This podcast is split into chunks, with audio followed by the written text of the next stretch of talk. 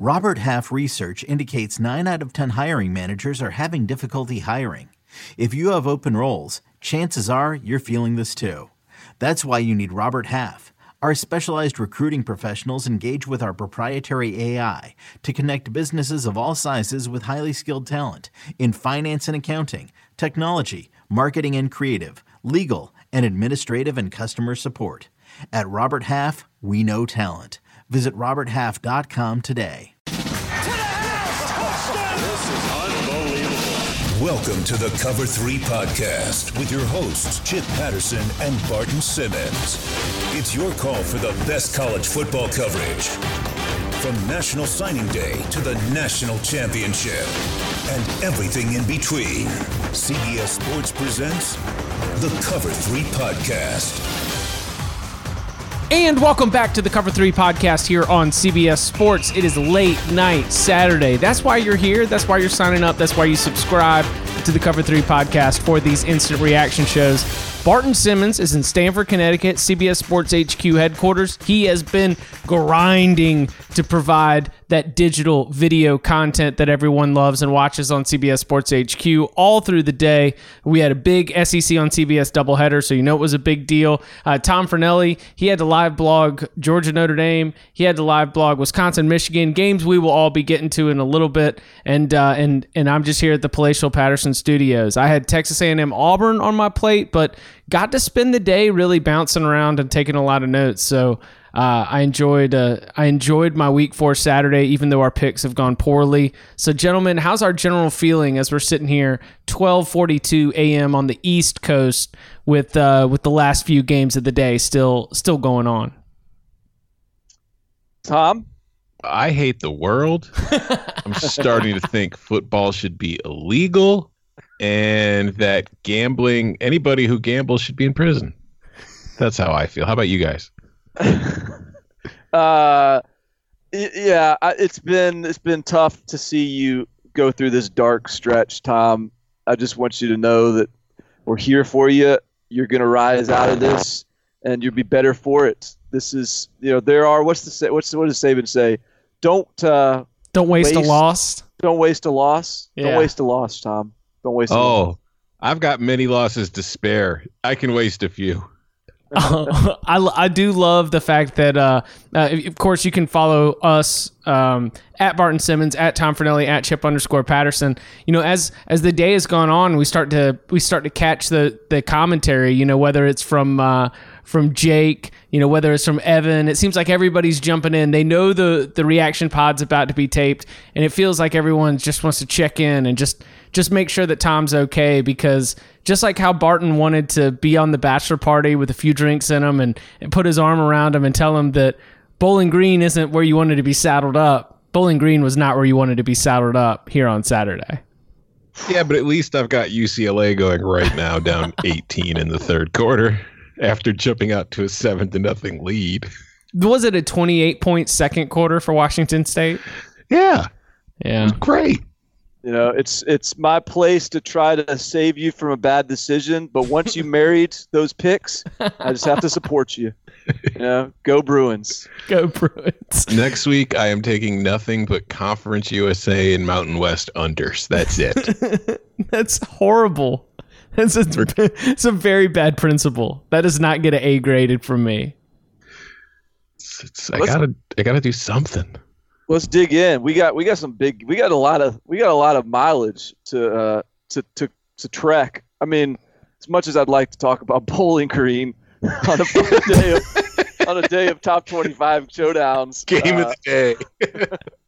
sure, that's what everyone wants to hear. Hey, our under three wins is still looking great after Kent uh, State uh, took care no of business. No doubt about that. All right, yeah. so let's. All right, we we will start at um the we will start at the evening's primetime event and I, do you between Georgia and Notre Dame, which team do y'all and I guess Barton first, which team do y'all feel more differently about in a in a significant way? Or the answer might be none, but I think that there's there's probably uh, I went in thinking that this was going to be uh, tell us a lot about Georgia. I felt like I'd figured out Notre Dame, and I think it's a it's worth uh, conversating on whether we feel differently or the same about both these teams. So, Barton, how are you? How are you looking at these teams moving forward now that Georgia uh, down early sort of takes control of the game, but then you know Notre Dame's able to creep back in it. Georgia holds on for the win. Uh, how are you looking at these two teams moving forward? Well, because this was such a huge game, so high profile, so much build up. This was, I, I swear, because I was sitting there on set today. That there was that uh, the CBS HQ house, and we had uh, we were very uh, had a strong presence in Athens, and, and we were kicking it to them, and I was hearing all the talk and obvi- obviously all the build up, and so uh, I was right there, front row, to hear everyone talk about how this is the biggest game in the history of Georgia football. This is an unbelievable atmosphere. I mean, there's just this was hyped, and because it was so hyped, there was a lot of time where we were forced and asked to double down on our opinions, and everyone's opinion, almost universally in this game, was that Georgia just had way too much talent.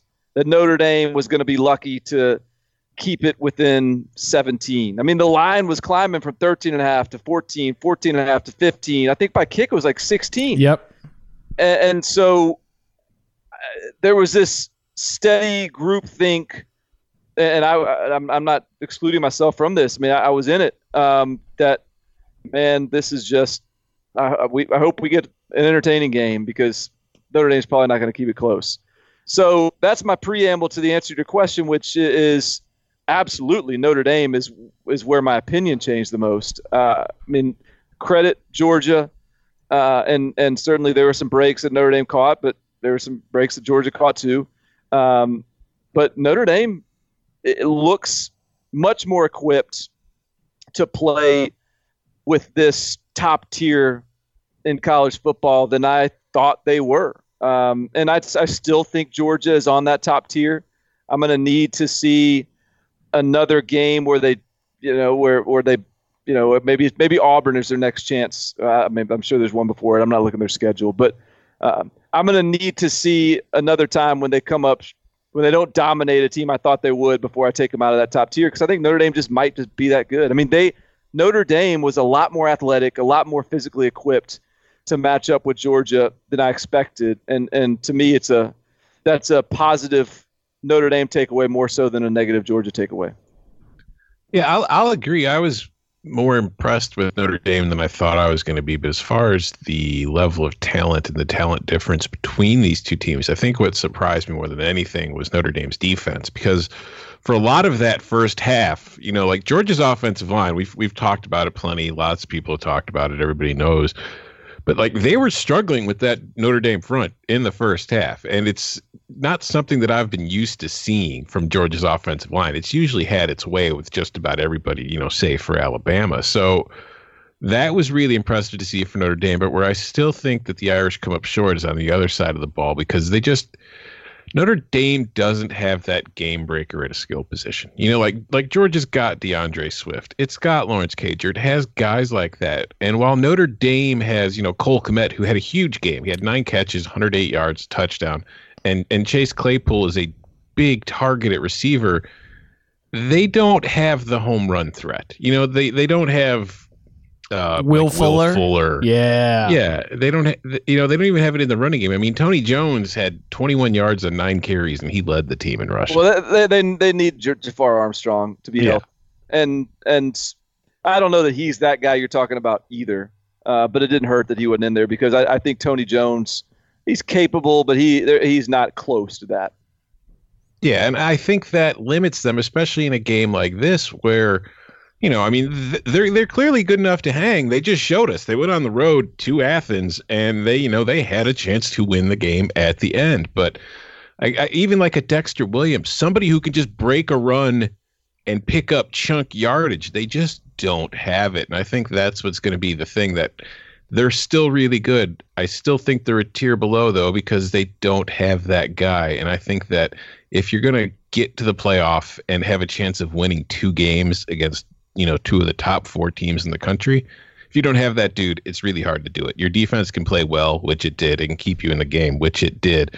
But at some point, somebody's got to make a big plan offense to tilt the things in your favor. And in the second half, like you could just see that Georgia's defense had kind of figured some things out, and they were just kind of slowly leaning on them on offense, and they they made it. Notre Dame rallied in the fourth quarter, but by then it was just a little bit too late. I'm not taking Georgia off the top tier, but I'm definitely uh, changing my approach for the locks and for my general game prediction and game projections uh, as we have to move forward in terms of the way this team wins and, and the way that this team's going to go up against teams. Because if they're going to rely on that physical advantage and on wearing teams down, figuring things out, making adjustments in the second half, there's not going to be a lot of games I think where Georgia's going to be blowing teams out. And especially as the the distance with talent and with uh, athleticism and, and physicality continues to shrink against the best teams in the SEC, like that's that's where I'm taking a step back and and you know it it's just that Georgia is going to be in a lot of these close games and I think Kirby Smart feels comfortable with that. Like, did did y'all make anything out of the decision to kick a field goal instead of go for it on fourth down? I didn't like it. I mean, I understood it because you're taking it from a 10 point game to a 13 point game, which changes it to, you know, Notre Dame needs two touchdowns. But the same time, the second half, they were, you know, getting pretty much anything they wanted on the ground. You've, you've got D'Andre Swift, it's, and it was fourth and one, but it was really like more like fourth and a foot. It was not right. a long one yard. You, you're Georgia. You should be able to get that yard, and you know maybe you don't get a touchdown out of it. Maybe you still have to settle for a field goal, but at least you're taking another two minutes off the clock before you get there. So, I, I always lean more towards the side of aggression. Like when you've got a chance to put a team away and you're playing a team as good as Notre Dame, don't don't let them you know don't let them stay alive a little longer. Don't take your ease up your foot on the throat. You just end the game. And by kicking the field goal, yeah, you increased it to a two touchdown lead, but you're still letting Notre Dame breathe. And we saw Notre Dame rallied after that. It's like yeah, but they, but they rallied and and it ultimately I think that was the right decision. I mean, if they rallied and that last drive they had to score a touchdown that last drive they couldn't just get a field goal uh, to tie the game, and so I don't know. I thought I, am okay. Oh yeah, I'm not. I don't. I don't think it's a horrible decision or anything. like I said, I get it. It's just had they gotten that first down and they gone to score, you're never in that position to begin with at the end of the game. So I want to. I want to go back to something that Chip said though, because you acted like Chip. You're, you know, you, you're kind of reluctantly keeping them in that top tier, or you're sort of you're a little suspicious. You're like side eye to them in that top tier. But is it just is it just that's the way they play and that's the way they win? Because I think when like we walked away from that LSU Texas game and we're like, whoa, look at this LSU team. And granted, that was a part of partly because we're just seeing a different type of LSU team. But I mean, is is Notre Dame uh, not is like is Notre Dame worse than Texas? I mean, is is Notre Dame a less respectable win than uh, Texas? I mean, I know one's on the road, one's at home, but um, no, it has I, entirely to do with the style, and and I, I don't mean to dismiss them in terms of their ability to contend or compete, or if they get to the college football playoff to be able to potentially win a national championship. But I, as just sort of a matter of principle, if you're just always going to be playing in these uh, if, if, you're just going to play with this style, because I, I, link it together with the national championship against Alabama, thirteen to nothing at halftime, right? Or the the first game against Notre Dame, and I understand that was a freshman quarterback in Jake Fromm, first start on the road. You, you've got reasons to sort of you know not not play conservatively, but at least just sort of get yourself into one of these kind of ball games. Because when Notre Dame went up, there was no panic. So that's the other side of it is that you do instill this general confidence of like these are the games that we want to play, and I th- I think that because of that, I, I introduced it with the addition of you know as it pertains to locks moving forward. I just I think if you you show me this game and you put me in another situation where it's a Kirby Smart coach Georgia team in a in a high profile, hyped up big game against a good competitive team, I feel like I'm going to be taking the underdog and the under all day. I don't think I'll be laying 14 and a half with the Bulldogs again. Yeah, I, I, I get that. That that's fair. Um, And it also Yeah, means you could lose. If you're always going to be in these tight games, Yeah. it's a weird sport with an oblong shaped ball. If you if that's sort of your nature of winning and the kind of games that you win, there might be a game where you don't catch a good break. Yeah, I, I mean that's that's my major concern with it is that when you play that style, you have a you have a much smaller margin of error. You can't afford to like if you're playing like Alabama, and you're an explosive offense that could score at the drop of a hat against pretty much anybody in the country. You can afford to make a mistake because you got you can make it up really quickly. If you're Georgia and you play that same kind of offense, I mean, it's not all that dissimilar to what we would critique LSU for in recent years and what we've been critiquing Michigan for. It's that if you play too slowly or too I don't even want to say conservatively because it's it's it's bully ball. It's not really conservative. It's just, you know, you're not really in a rush and it's not as high, you know, flying as we see a lot of offenses. But you run into a team with as much talent as you have or more talent than you have, then it decreases your margin of error. And if you're going to win a national title, not only are you going to have to beat Alabama in the SEC title game, but then you're going to have to beat a top four team in a semi, and then you're going to have to beat like Clemson or Alabama again in the title game. So it's it's not it's it's really difficult to win those kind of games playing that kind of style. I mean, there's a reason even Alabama changed. Yeah, I mean, I I I don't disagree with you guys. Um, uh, and I and I think the one thing with Georgia is like, are they? Mean, when Alabama was winning with that style, their their defensive line and their defensive front seven was just uh, obscene, and I think that's what I'm. As much as anything with Georgia, I want to see over the course of the season that defense become a, a like a really scary unit, and they were good tonight. And they, I mean, you never, I never had much faith that Notre Dame was going to move the ball, you know, just like consistently whenever they wanted. But I, I, think to win with that style, you, you got to sort of uh, make every every possession just an absolute war. The uh, first of the doubleheader was Auburn's win at Texas A&M. It was a game where like uh, you just kind of looked up, and all of a sudden the Tigers were up fourteen to nothing on uh, so defensive communication bust leads to a 57 yard touchdown on a reverse by Anthony Schwartz at the very beginning of the game. Then all of a sudden, uh, they've we've got some Texas A&M mistakes. Uh, then Auburn's up real quick. Auburn marches back in this game.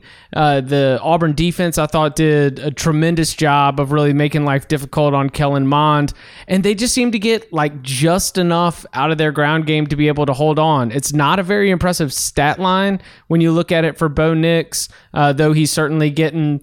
Uh, he he gets a lot of the the commentary around this Auburn team because of his own connections to Auburn.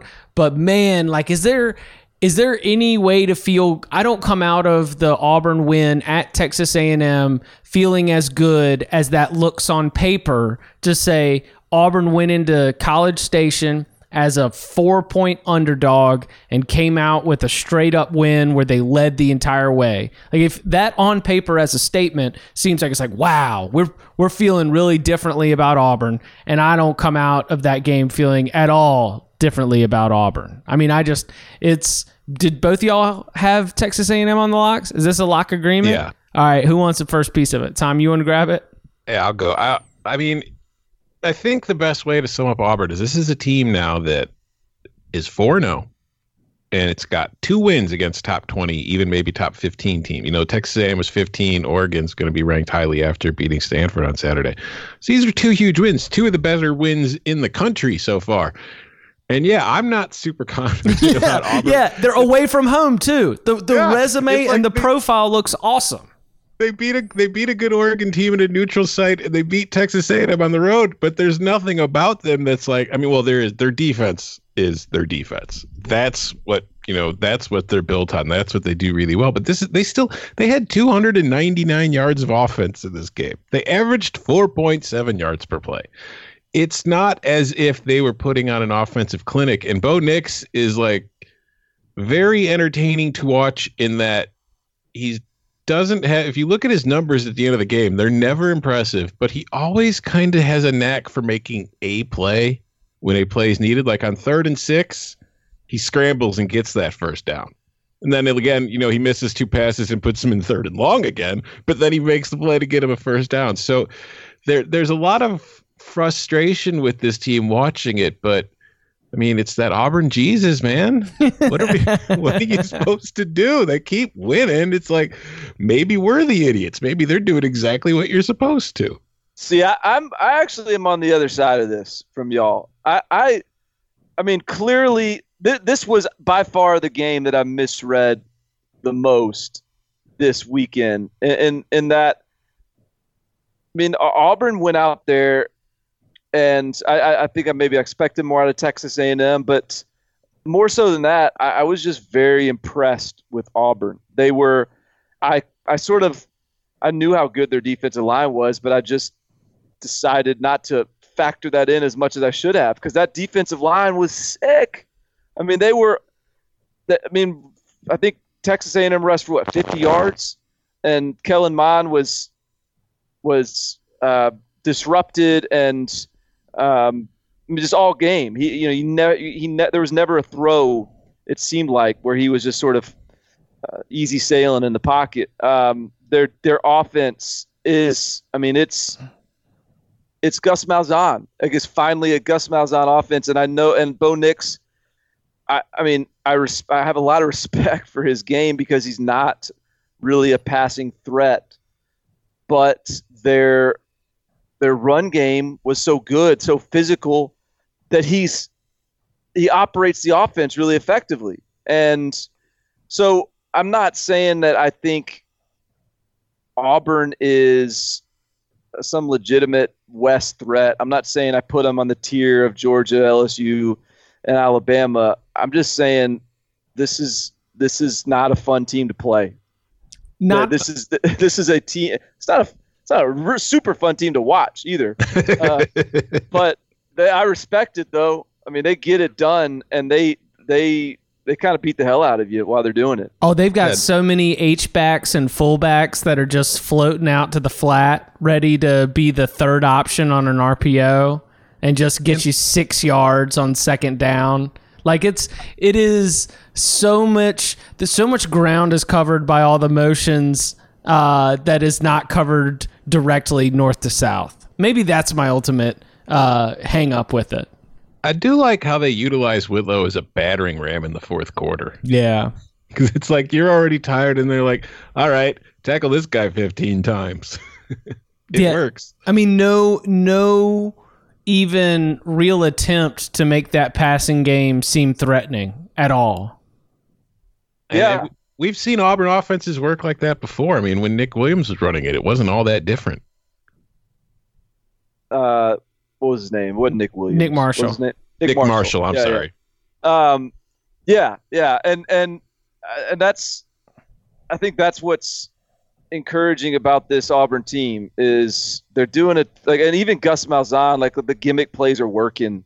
You know, the the Anthony Schwartz end around the and and and bubble screens are are are popping them off for big gains and just the the stuff. I, I just I think, and hey, is, is Gus Malzahn like did that win? secure his job for next year or no? We still gonna mess around with this thing? Let's see what happens next week. No, no, no, I don't, I I don't think even know who they're playing. no. Next week's Mississippi State, they should have that. It's the Florida game that I think is the pivot point. Mean, it's it's Auburn. You know, Gus Malzahn's job status varies from day to day. But I think that's a good question because I I looked at this as for both of these head coaches, Jimbo Fisher is not facing the kind of uh, pressure in terms of change of employment that Gus Malzahn is, but Texas A&M having just a ridiculously hard schedule where wins are going to be hard to come by. You just dropped a home game that was a toss-up game when you were favored by more than a field goal. Like yikes. This is a bad loss for Texas A&M in my eyes. And so I guess the, you know, reciprocal of that would be yeah, I I think that in the the Gus Malzahn's future at Auburn uh, picture and discussion, I bet that as he is on his way back home, he somewhere in his mind he's thinking to himself, "This might have been the one that uh, that keeps me my job." Absolutely. So yeah, yeah, I will say Barton. I think that this is not the one that saved it, but man, I, I think that a lot of credit was earned uh, in terms of his ongoing negotiation with the with the Auburn power brokers.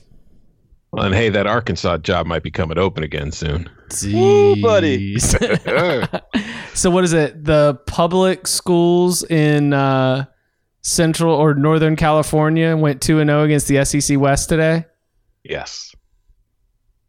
Cal getting it done against Ole Miss and San Jose State against Arkansas. Don't mess with the Bay Area. That's where football's king. Um, but not for Stanford. no. That's where things stop. All right. Well, No, let's. those are scholars. Uh, but before we start to dig into to some of that fun, um, Wisconsin and Michigan, gentlemen, what's uh, what do you do you all subscribe to the theory that there are different conversations about Michigan? Because there's as you know we're recording this on Saturday night and there already are the the columnization, the hot takery, the questions that we will be asked on multiple platforms across uh, across the country over the next week will deal with uh, the state of Michigan football in the era of Jim Harbaugh because there are damning statistics that suggest that when this Jim Harbaugh led Michigan program goes up against the best of the best, they fall short. And like one in nine against uh, top 10 teams. Is that right? Something like that. It's not good. Um, so what, like the, because the other part of that one is that Wisconsin is, oh my gosh, that team might be able to go challenge Ohio State, and I think that you do have to consider Wisconsin as probably the second best team in the Big Ten. But we all know the conversation is going to be about Michigan. How are you planning here on Saturday night to attack that Michigan question? I Uh, think. Oh, you want to go No, first? no, have at it. Get in there. I think we need to start off by saying that without a doubt, Jim Harbaugh has raised the floor of the Michigan program from where it was when he took it over. But my God, does he keep hitting his head on the ceiling? Because mm. this is this is year five, and a lot of the same problems that we saw through the first four years are the same problems we're seeing in year five, and they haven't really been able to develop a quarterback properly. They haven't been, you know, it's there's so every single problem that you've seen with this team the last few years is the same problem that they're facing now. They changed the offense trying to fix it, but it hasn't fixed it. And Shea Patterson just is completely rattled in the pocket. He's seeing, you know, 15 pass rushers every time he gets the ball. Everywhere he looks, all he sees is the defensive, you know, about to hit him. He's running for his life. He's throwing off the back foot when he doesn't have to. He's missing open receivers. It's just bad. They don't have a run game. You know, Charbonnet barely played today. He was injured. There was questions about whether he's going to play. He got two carries in the game for six yards. They can't run. They can't pass. Nico Collins is great. It's just they never seem to give him the ball when the game is still, you know, in question. If there's still something in the outcome, this is just everything's messed up. And then to make matters worse, suddenly the defense is bad now too, because the defense has been the one thing we were supposed to be able to rely on. Yes, Ohio State tore it apart, but against everybody else for the most part, it's been really good. But now it's not getting torn apart by super fast Ohio State receivers. It was getting mauled by Wisconsin's offensive line, who was just shoving it out of the way and opening huge holes for Jonathan Taylor to just stroll through for 72 yard touchdowns. It was awful. I mean, Garrett Groshek averaged 10 yards a carry. Nothing against Groshek, but, you know, he's not exactly Jonathan Taylor. He's not a, you know, little burner. He's kind of a big, burly dude who doesn't exactly have high end speed. So, every this was like a nightmare performance. I feel like this is worse for Michigan than the Ohio State loss was. The Ohio State loss worse looks worse, you know, because of the score. But Ohio State's Ohio State. The fact that you know they're able to dominate them, that's been nothing new. This is a game that if we, Michigan's even going to dream of beating Ohio State, it's got to win this game. And it lost by 21, and the game was not that close. I mean, it was 28 to nothing at halftime. This game was pretty much over by the end of the first four, the first quarter is what it felt like. And I mean, they were out they were out coached. This was a team they had a bye week to get ready for this Yeah. game. A huge game on Yeah. a bye. get everybody healthy, get prepared, get ready for this, and they look completely unprepared. Jim Harbaugh just- said that that we got out coached. Uh, he did afterwards. very much. Mm. I mean, yeah, buddy, that I'm, yes, like uh, they. I mean, you can't, you cannot say anything other than that, right? like he doesn't even get. I don't even give him credit for saying that or admitting that because how could you even deny that you got Like him saying, "My name's Jim Harbaugh." Yeah, we knew. Yeah. I, I I think I still think with this Michigan team that this story and and this would be a story no matter what. I mean to get to beat Michigan like that. But I think the reason it's such a big deal is is because of the totally imbalanced expectations uh, of this Michigan team preseason relative to what they should have been Agree. and, and, and I mean it was it was absurd. And I mean I had I had Michigan media member to remain nameless like hit me up being like, "Hey, like the pod, but that's a that was a that was that's a stupid take about him being 0 and 6 against uh, underdogs and how that matters in this matchup. Don't you know that three of those underdog games they were playing he had John O'Korn and uh, one of them was against a really good Utah team, and yeah, it's like, whoa, wait, wait a minute. Jim Harbaugh just isn't good at beating teams that are perceived as better than him, because if a if a team is perceived as being better than a Jim Harbaugh team, they're probably a lot better because Jim Harbaugh gets a lot of benefit of the doubt Mm. from the media in terms of just just I mean how good we expect them to be, and maybe, and I I, I think Jim Harbaugh. I'm not a Jim Harbaugh hater. I think Jim Harbaugh is a really good coach, and he's been great for Michigan, and he's he, he's not on he shouldn't be on the hot seat and all that stuff, but he's he's not a guy that's going to be contending for national championships every year. He's a guy that hey, if you get on a get a couple really good classes, you got a chance. And he's had a chance. There's been a couple years in the Jim Harbaugh They Era, came really close a few years been ago. yeah, just been a couple plays away. So that you you're you're we're not never going to get that at Michigan with Jim Harbaugh. But you can't you also can't soup up their expectations because Jim Harbaugh's there. You just can't do it. I, I think Oh, go What? ahead. summed up this entire game for me was on the very first drive of the game, Wisconsin was facing a fourth and one at midfield in their own territory. Went for it, picked up the first down. They would go for the fourth down on like two more times early in the game, get them all three times, and they used that to build their lead. Jim Harbaugh in the second half, trailing 28 to nothing on a fourth down at midfield, punted. And to me, that summed up everything about this game. Wisconsin came out ready to beat somebody's ass. Michigan came out and played scared.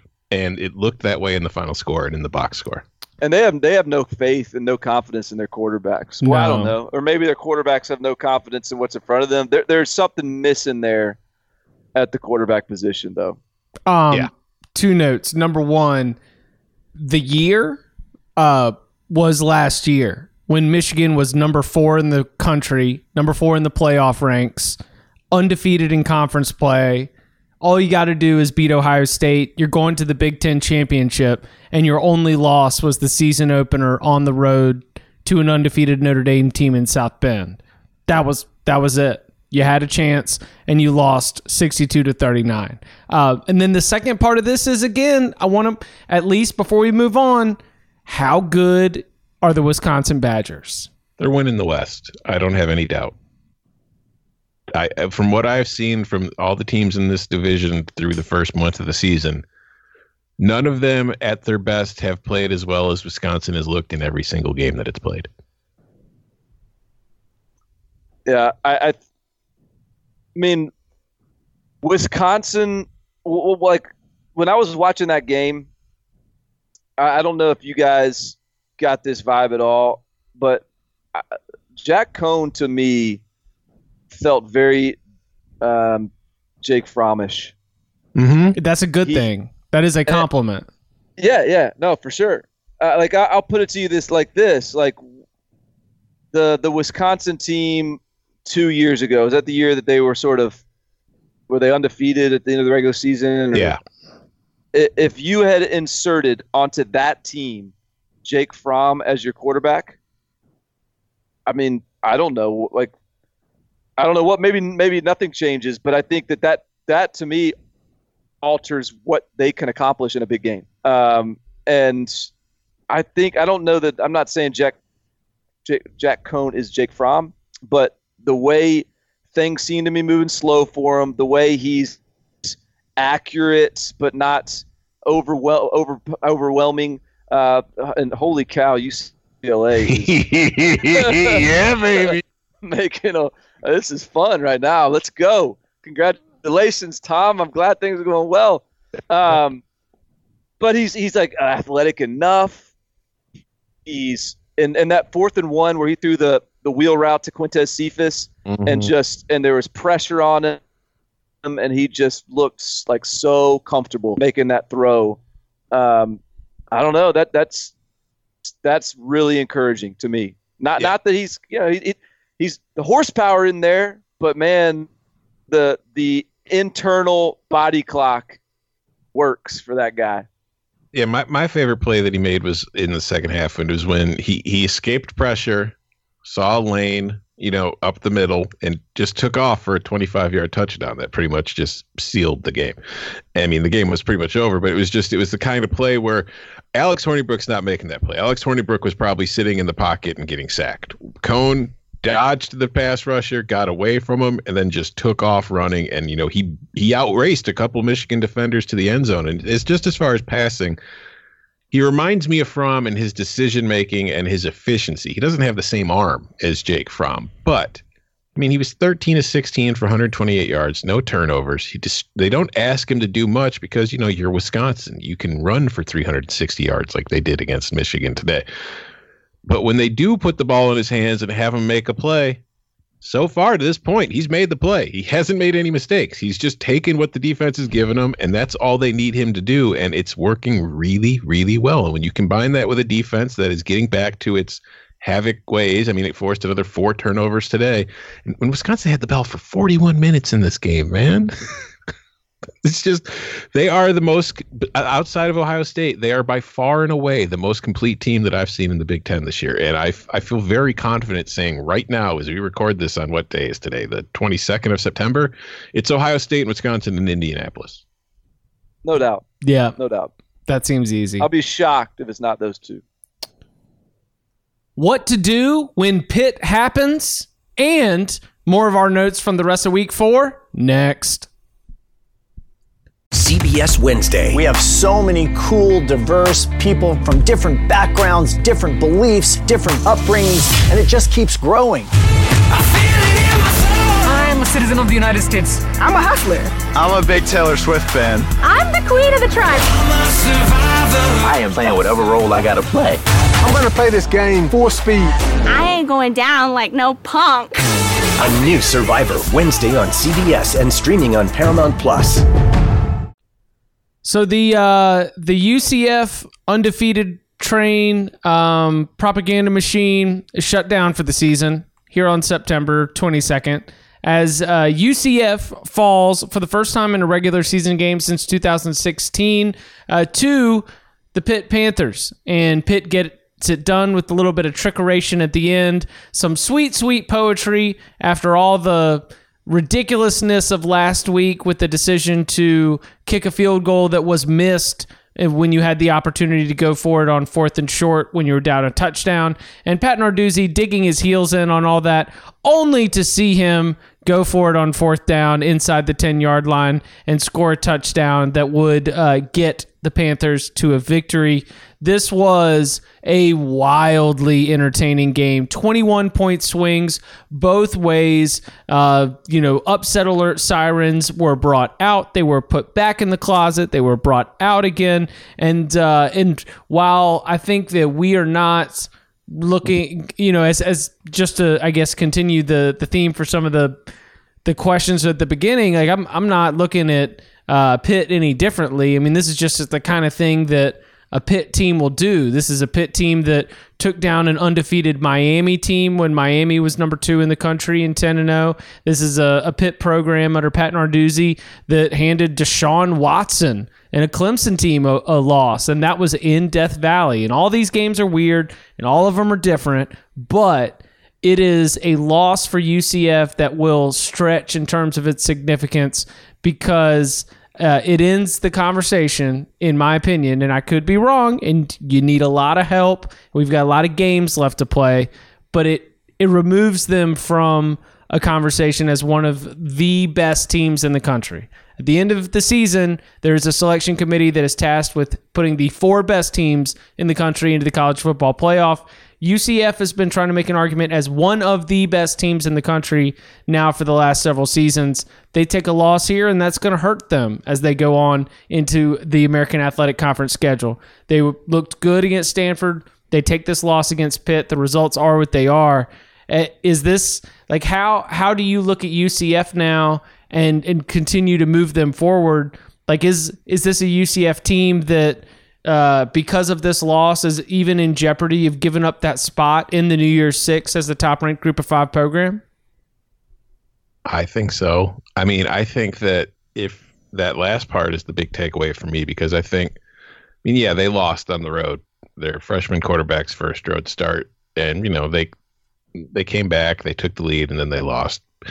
But for me, the bigger takeaway is that New Year's Six spot because I don't think that UCF's ever getting to the playoff anyway, especially if Stanford is not being, you know, our typical Stanford. If, if Stanford was a team that's going 10 and 2 or 11 and 1 and UCF beats them, okay, now they've got a real argument. But with Stanford being what it is, it was never realistic. I think that the New Year's Six Bowl is very much in question because if you look at UCF losing this game at Pitt, and then you just look at Houston, which already has three losses as it is, and then you compare that to the Mountain West, too, with that San Jose State win over Arkansas, I think now has eight wins over the Power Five this year. I mean, it's I have to. I'm starting to think that you know, unless things get crazy, the New Year's six spot's going to go to a Mountain West team now that UCF has lost to Pitt. Yeah, I mean, I, I, I, to me, the more interesting part of that game was was Pitt than UCF. I mean, it, it was a good game. That was a fun game, um, but the fact that just Pitt kind of came alive and found a way to win that, the what Mark Whipple at offensive coordinator has brought to that unit. I mean, it kind of puts a little bit of adds a little context to that Penn State game last week that they lost, and, and another game where they threw for like 370 yards, and uh, so I mean UCF is still a really good team, and, and I think that the nature of that game made me think that both those teams are pretty good, and this was always I think going to be the tougher matchup for for UCF than Stanford at home, going on the road to Pittsburgh uh, one week after Stanford now let's see what they can do after this. I mean, they still have Temple in a couple weeks, and I think they have Cincinnati on the road. I don't have their schedule in front of me, but they've got two more tough AAC road games coming up here soon. That uh, I think really more defines if UCF deserves that uh, top of the group of five title. What's really interesting to me too is I want to see when the AP poll comes out on Sunday morning how the voters treat UCF for losing by a point on the road at Pitt compared to how they treat Michigan for getting crushed by 21 by Wisconsin. Mm. Michigan has no bit. I mean, will, will people still have Michigan in the top 25? You think? Oh, yeah, I bet you. I, I bet you plenty yeah. do. Yeah. Man, that's that'd be. Whereas that's, I would, I would guess if UCF is ranked higher than 23rd, I'll be shocked. I've got uh, on my projection, I've got UCF at 23, Michigan at 22. Those could change with Arizona State in jeopardy and Washington State. Is Washington State in jeopardy or just the cover in jeopardy? No, they're in jeopardy. They're in jeopardy, there, buddy. There's all kinds of mo in uh in, in Tom Fornelli's bride. You don't UCLA. just let UCLA walk into your house thinking you're going to get a win. They're going to sneak Gardner out there. You're you're never going to recognize it except for the jorts. Um, okay, interesting. So I I felt like I took that Pitt win and I filed it away with just like weird things that this program and this even Pat Narduzzi program has done in terms of uh, just sort of having crazy variants, being all over the place, capable of beating even Penn State. You know, we saw that. A Pittsburgh team wins against Penn State, and that Penn State team goes on to win the Big Ten. Like, I, I filed it more away there. Like, Pitt's, of course, going to be a problem for the ACC Coastal, but the ACC Coastal, especially in 2019, is not going to be uh, a daunting enough division where any team outside of Georgia Tech should ever feel like they are being outmatched at any time. So I'm I, I think that it, it, you're right with the compliments for for Mark Whipple and like Kenny Pickett continues to develop. He was thrust into action early and he's continuing to get more comfortable. And he was the veteran quarterback at a time when Dillon Gabriel against that Pittsburgh defense was a little bit lost and a little bit panicky. Couldn't really figure things out there for the first quarter. So so yes, there there's plenty of compliments for Pitt. I was uh I was I was probably I, I might have gone a little heavy on the on the UCF. Maybe I catch too much uh, UCF propaganda. I shouldn't be celebrating the uh, the UCF propaganda machine having to be shut down for the the rest of the year. Uh, Barton, where do you want to go next? I, I, you know what I I really think. I mean, there's a lot still to cover, and I, I don't want to pass that up. But I think before we get too deep in there, we got to get back to Friday night. Mm. Uh, Utah USC. Matt Fink. And Matt Fink and just uh, I mean the kind of the continued reemergence of the Trojans. I, I mean I thought that was just another really impressive performance by USC. Um, I first of all, it's back to. I mean, obviously now this team is real, capable of, of playing with anyone. I think this team is is I don't know what to, I mean.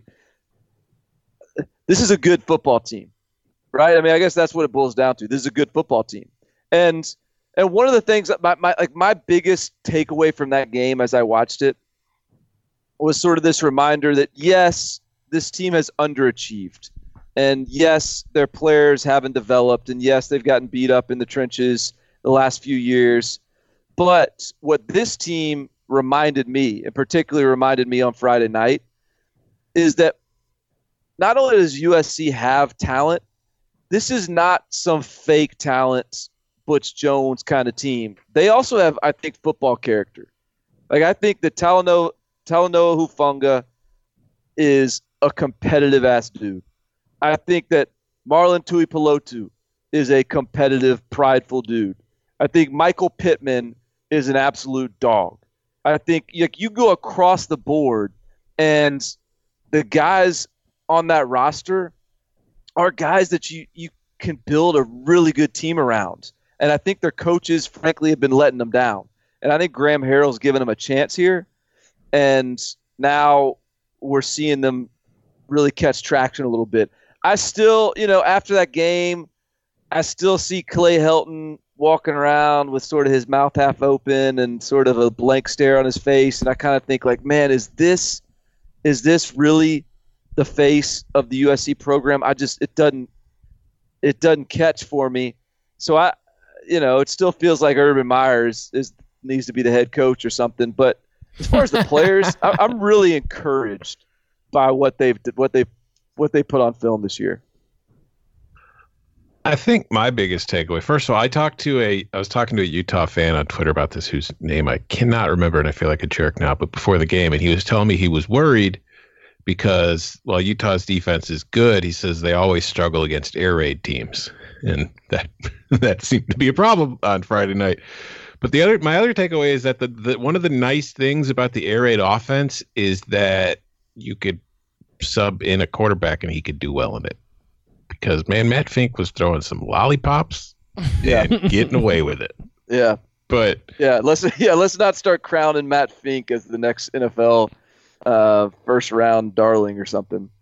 Yeah, it's. I mean, USC's talented, man. It's you know you get the talent. You go up against Utah. You get a home game on a Friday night, and again, Pac-12 stops giving your good teams road games on Friday nights on short weeks because this is it. This happened to USC a few years ago. I think it happened to Washington last year. Mm-hmm. I think a couple years somebody else.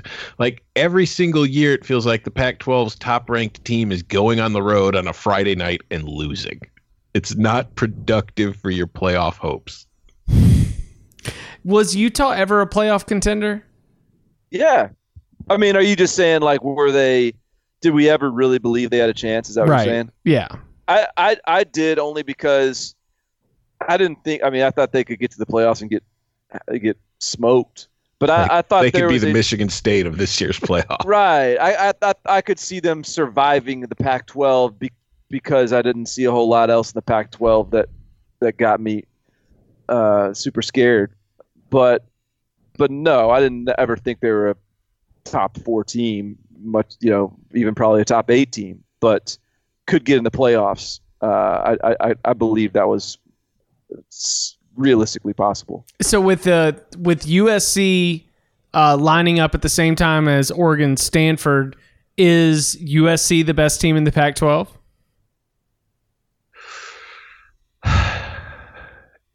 I don't think the gap is that large. No. If they're not the best team, they could be.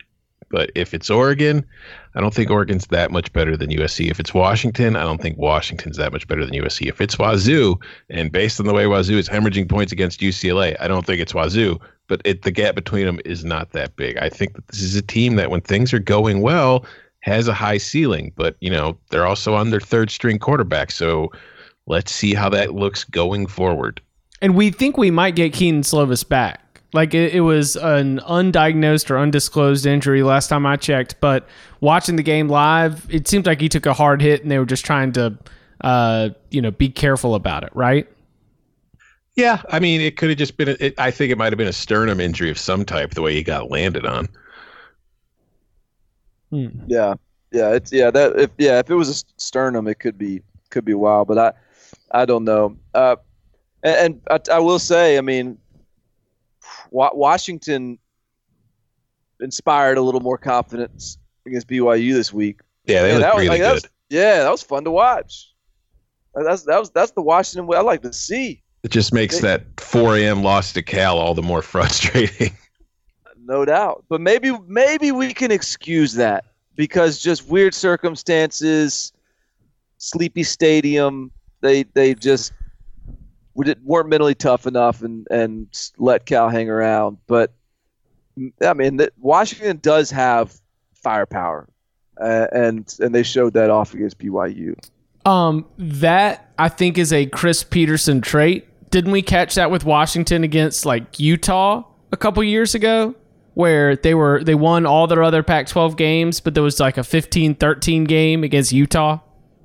I think it was Arizona State Oh, that's it. That's hundred percent it. So yeah, this is where they lost like 12 to 7 or something. yeah, un unreal. They just because Washington does um, a really really good job, and this was definitely on display against BYU. But like you make one mistake, you turn the ball over, and they're just they're turning it into points right away, and they're coming up with big plays in the special teams and getting punt returns, and and then all of a sudden it's just a, a big snowball effect where everything opens up. But like the way you beat Washington is you've just gotta You've just got to get them down and dirty. You've just got to get them into one of these rock fights, and you can't make any mistakes because that seems to be the thing that where everything opens up. Because BYU was in this game for a half, and then in the second half, it just all just took off and got out of control. Jacob Eason balled out in this game, dude.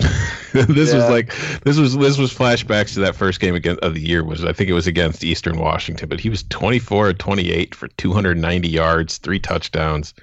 It's just yeah, he was getting anything he wanted.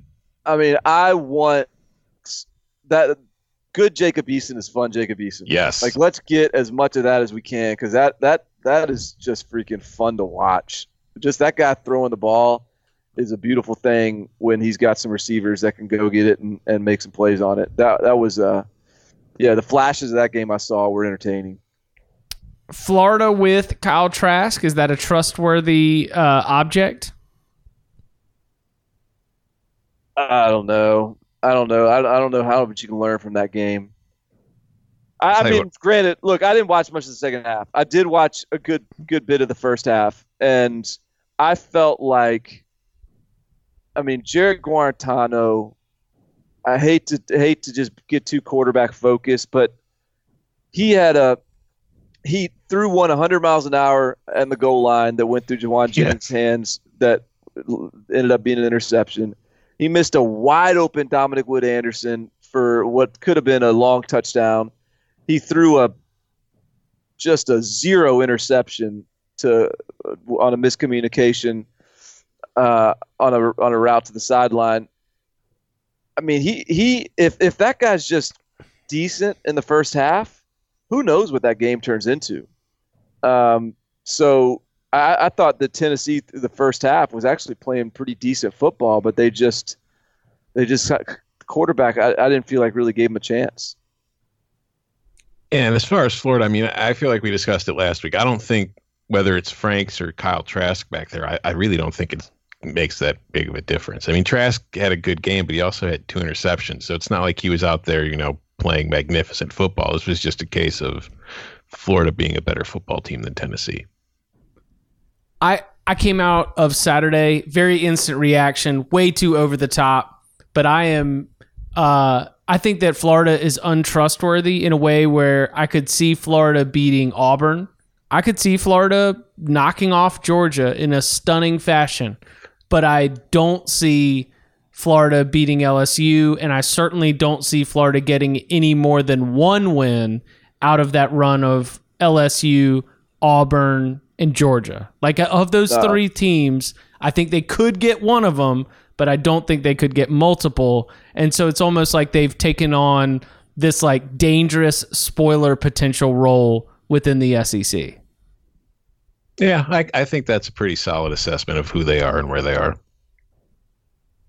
Yeah, yeah, they're they don't they don't scare me as a team that's going to poke around in that top tier of the conference. But yeah, there's certainly a team that's got enough players to to you know on any given Saturday give any given team a problem. Uh, Florida State held on held on against Louisville. Is uh, Willie Taggart all right?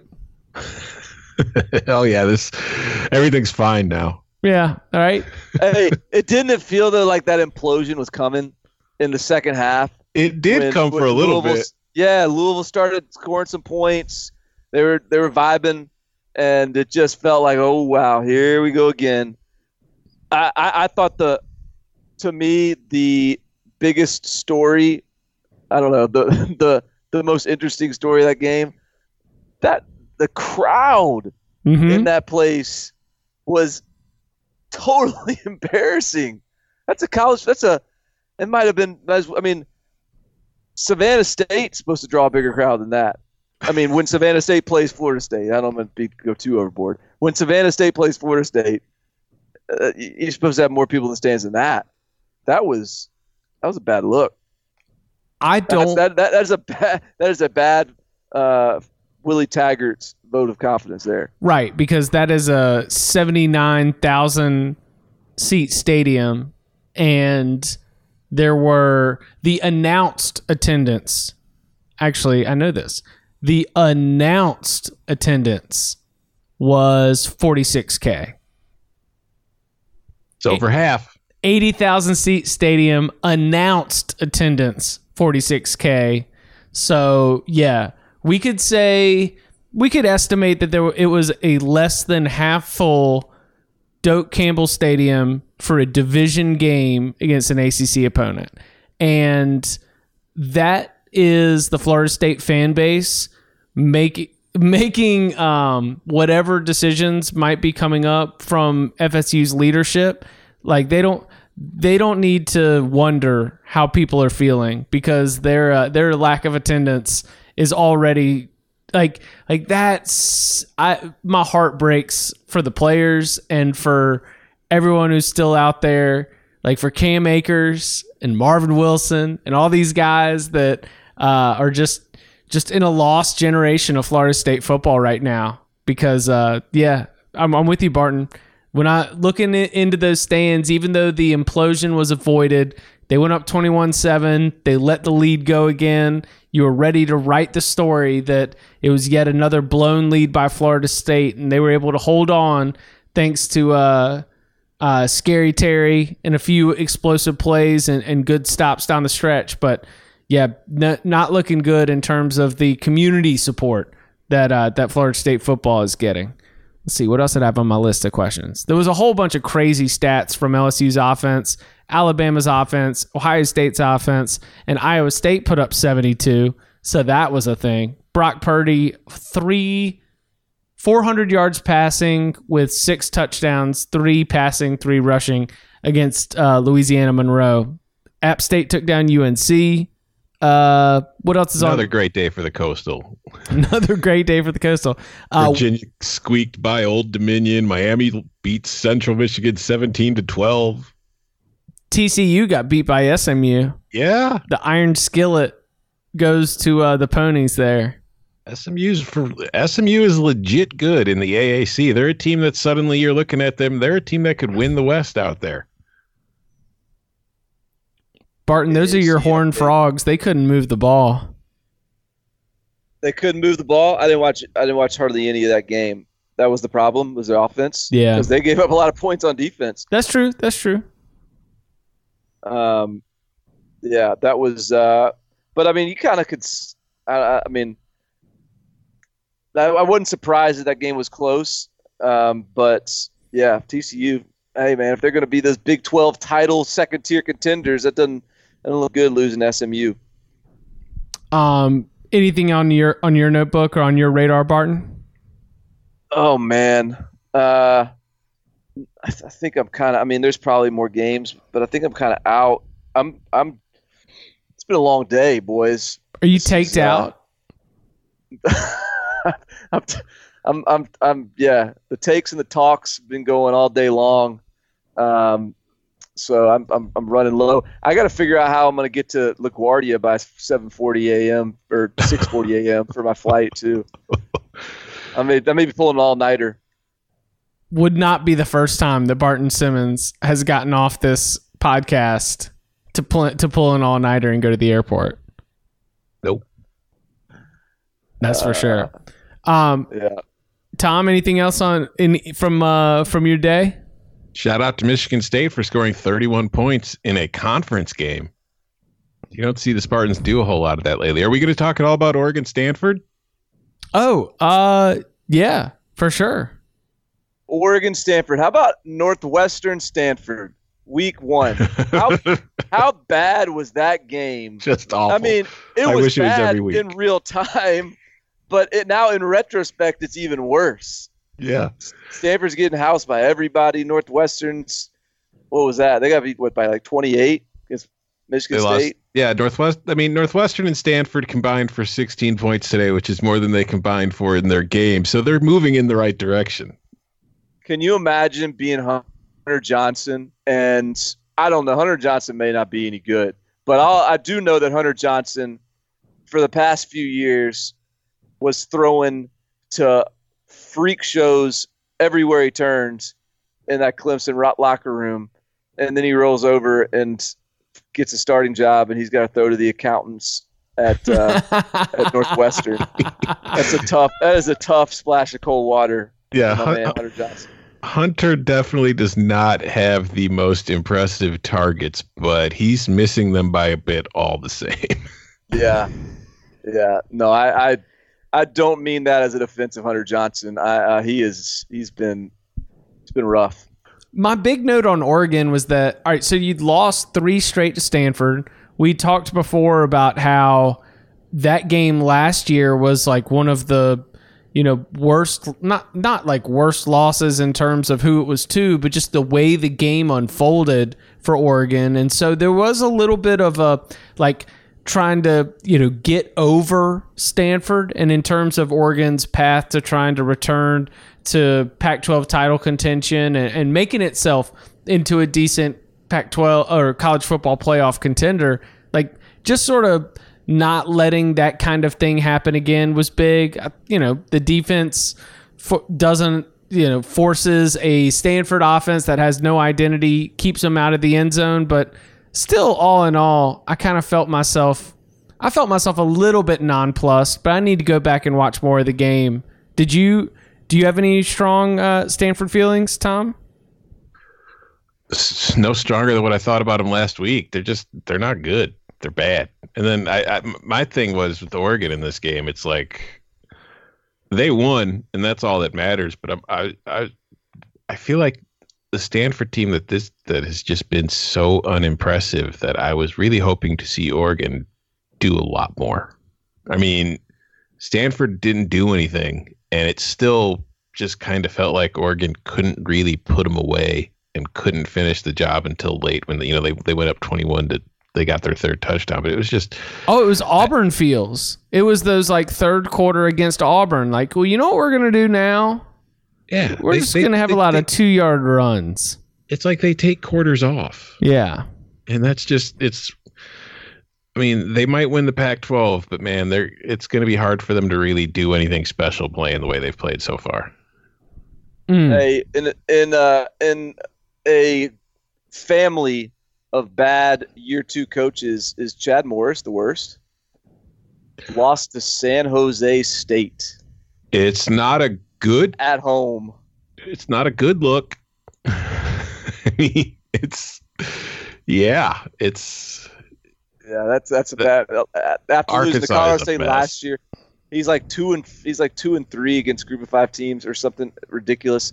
Um, also, uh, we didn't talk Oklahoma State Texas yet either. Um, and not that there's a whole lot to take away from that game, other than they didn't cover the over. But that was, I thought, a good showing by Texas to just you know, survive the scare, take Oklahoma's good shot, and then move on to the next one. It was a very back performance for the backs. A Yeah. five straight losses to Oklahoma State and Austin, and Yeah. you reverse that. That's a that's a checking a box on the backness. Absolutely. Yeah. Back back box checked. Did you see there was a play Oklahoma State's coming down uh, second half and Texas's defense is a little bit banged up and they had a young guy I'll, I'll pull his name up um, incredible sort of diving pass deflection into the end zone Let's see I didn't see that play. no, I didn't see that.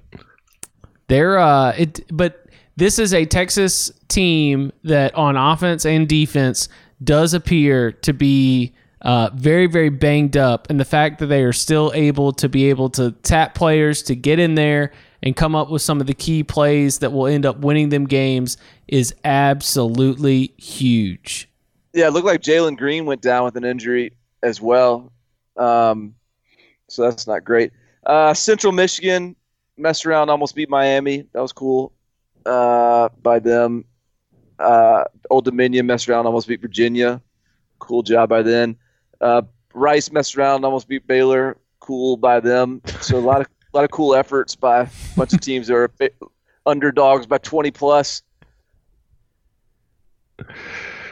Yeah, it's. I will say that too. It's. It says a lot that this is now another reaction pod where we've barely mentioned Ohio State and Alabama simply because there really hasn't been a need to. It's like, yep, they played somebody and they killed them. I mean, right? Yeah. Like Yeah. Ele- but not not as bad as what what, what was the final score of uh, Bama Southern Miss? How, how Uh, bad they Forty-nine to seven. 49 to 7 so 42 point win. Okay. So the same number as Kent State Kent State beat Bowling Green at by. So I see you saw my tweet. Oh no, what was you I, I didn't see your tweet. I just tweeted that I'm so proud of my betrothed, the UCLA Bruins. oh, and Steven, wish it Steven responded with too bad Bowling Green couldn't get it done. Wow. There you go. Thanks, yeah. Steven. Well, he literally see you know you annulled that pick, uh, and sticking sticking with your UCLA Bruins. Yeah, this was a sort of question. Um, would you rather be Jeremy Pruitt or Tom Fornelli ending his day with the UCLA pick? I'd rather be Tom he's Fornelli right pick. now. Yeah, we're this this game is freaking bananas. like this is this is like quietly as as this pod has been going down. Like we should have just been color commentating this game. That no one, everyone's going to wake up and listen to this pod having not watched this game. If we had just sort of told them all the nutty stuff that's been going on, that that'd get us better numbers than than this back and forth we got going right now. So Yeah, fi- we'll- we'll 56 with- to 53 currently with Yeah, 8-10 left in the fourth. Anthony Gordon's got eight eight touchdown passes, which is a school record. He's got eight touchdown passes and didn't he have like three interceptions too? Two. Two. this game is nuts. Dorian Thompson Robinson has 440 yards passing and four touchdowns. Unbelievable. you can you can watch one of these uh, like I watched that Washington Cal game and it felt like the game was over in like four series. You know, like two apiece, a halftime, two more piece, ball game. This game it feels like it's been going on. For, for- I mean, it feels like it, it's got another two hours left in it. Eight ten left in the fourth. There's probably 30 more points to be scored. This is crazy. It's that Twitter joke of Joe Buck introducing like the 47th inning as the sun's Yes. rising. Yes. the sun is consuming us all. Yes. That's what we're going to be having. Um, if if it goes to uh, if if it hits the point where the game is still on as Barton's at LaGuardia, then just uh, just just call my Skype and leave a voicemail. We'll add it on as an extra bonus edition. I need to find it on the radio as I make my midnight, my, my 3 a.m. trek to LaGuardia from Stamford. Just plugging along I-95. Get, get this thing to OT. Let's go. All right, you can follow him on Twitter at Barton Simmons. You can follow him at Tom Fornelli. You can follow me at Chip underscore Patterson. Gentlemen, thank you very much. Thank you. They're-